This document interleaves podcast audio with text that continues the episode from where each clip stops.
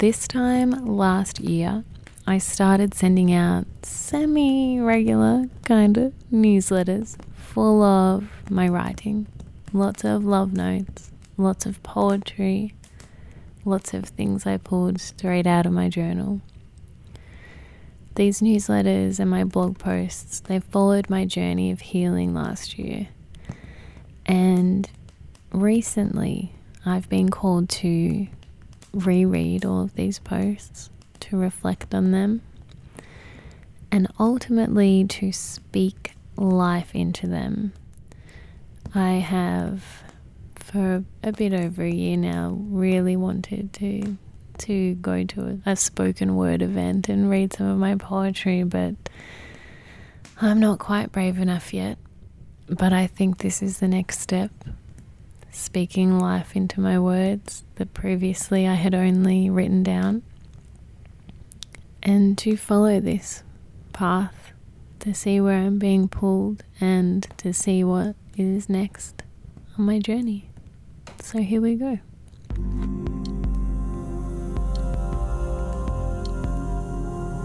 April 8th, 2019. Wow, it feels so good to know that my work may have resonated with you and that you've found this podcast or my newsletter or my blog, and that all of this soul energy has somewhere to go, hopefully into yours. When I write to heal. I write eulogies for my past selves and love letters to who I am now, however transient she may be. I write notes of gratitude to the humans in my life and to the ones I haven't even met yet.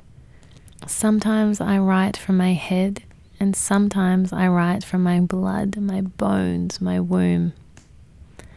I hope you can feel that. And I hope you're okay with me getting witchy and woomy and woo-woo sometimes. I thought a good way to introduce myself and my work, especially if you haven't consumed any yet, would be a cross-section of posts from early in 2019 that really summed up where I was and where I often still am. Feeling into business changes. Submitting to the part of myself that is a total space cadet hippie who wants to leave everything up to the universe, and reflecting on my past lives in my book writing journey. I would always love to hear from you, so please feel free to let me know what you think. You can email me zoe@zoewinther.com. But please be gentle because I am highly sensitive, especially with such personal work.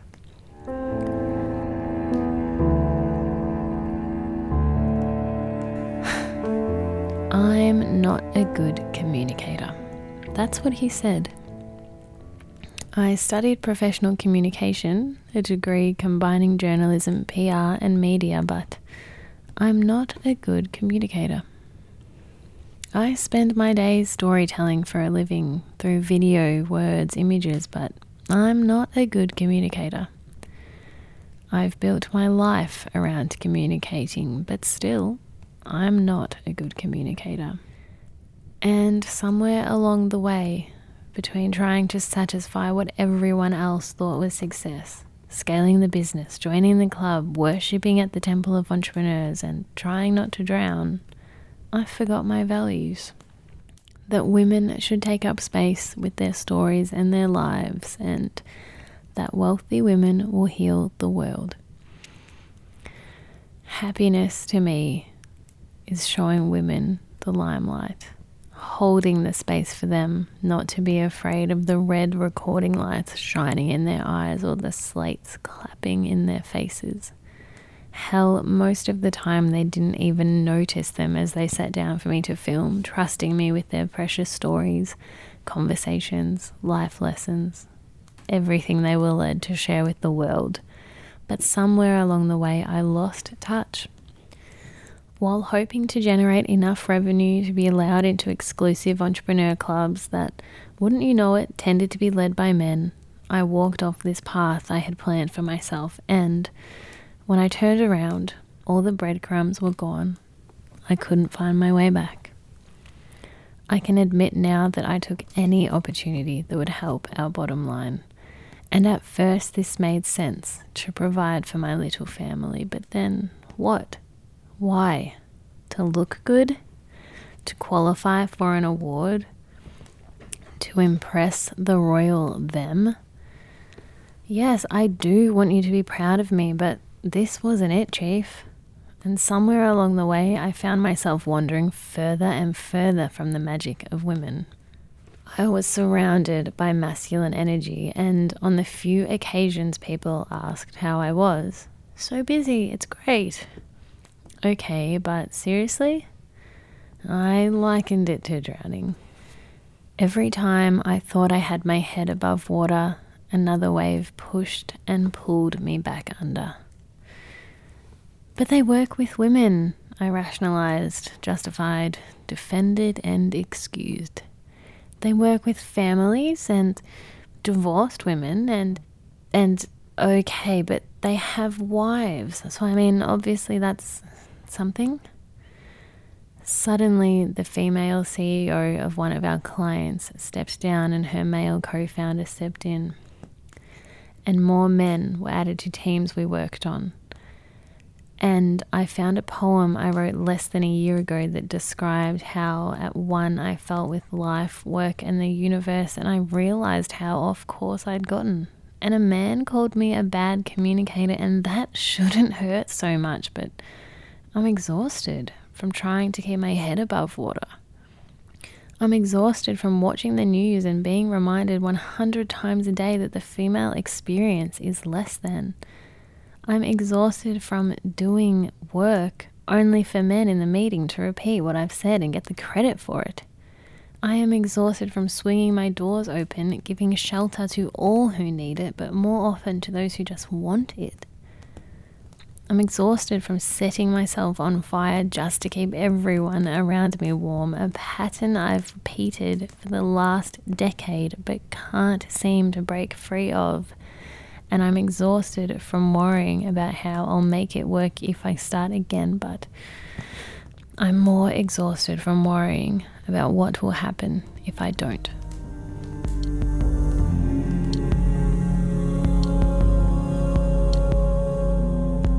Universe, I'll leave it up to you. How I'll get around, where I'll sleep, what my poison is tonight. And I'll write you a song to help you get to sleep, and because that's the only way I can show you what the next 5 years could look like. Universe, I've been searching for a place to rest my heart in these people full of unease and between fields of peace lilies and broken bones. And maybe I just belong to 3 a.m. and highway lights and the pause between songs. Universe, I have questions. How can I die and then dance? How am I supposed to find this mosaic beautiful when it was created by severing my soul? And I think I'm letting go of everything. Who I am, what I believe, control. Universe, I'm torn between wanting to know if this is my yellow brick road, or if I need to find ruby shoes, or if I was the tornado all along. And if I was, I think I'm okay with turning the world technicolor, and I'll keep circling like a melody. And what's wrong with witches anyway?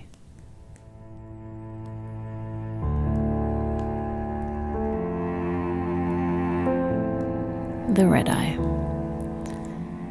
I realized I was in love with you 2 days into a fast, in the middle of nowhere, watching the sunset and sitting on the floor and listening to Norah Jones and seriously considering stealing some car keys to drive to McDonald's. Instead, I had a Reiki session. And I dreamt about you being born from the middle of a daisy, and I felt Venus start to bloom again. It was so easy to fall in love with you, with your jawbone, with the freckles under your eyes, with the shape of your thumbnails.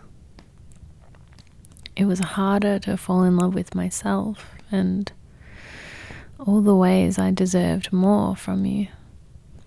Instead, the song Gypsy came out, and I knew it was prophetic, but it hurt too much to listen to all the signs. Instead, I took flight and planned to write a book about you and all the ways I had turned into ash. Instead, I hitchhiked to Portugal and forgot to see the sights of Lisbon and burned all of my incense to try to work out if broken embers are worth the glow. Instead, I stood on the edge of the Maria Pier and knew I was the glittering of sun on sea, but the distance to get there was even deeper than the fall. Instead, I went back to my apartment and couldn't understand how this ocean of hurt wasn't reaching you, and I'm sorry that I didn't ask you to catch the red eye when all I wanted was for you to catch me.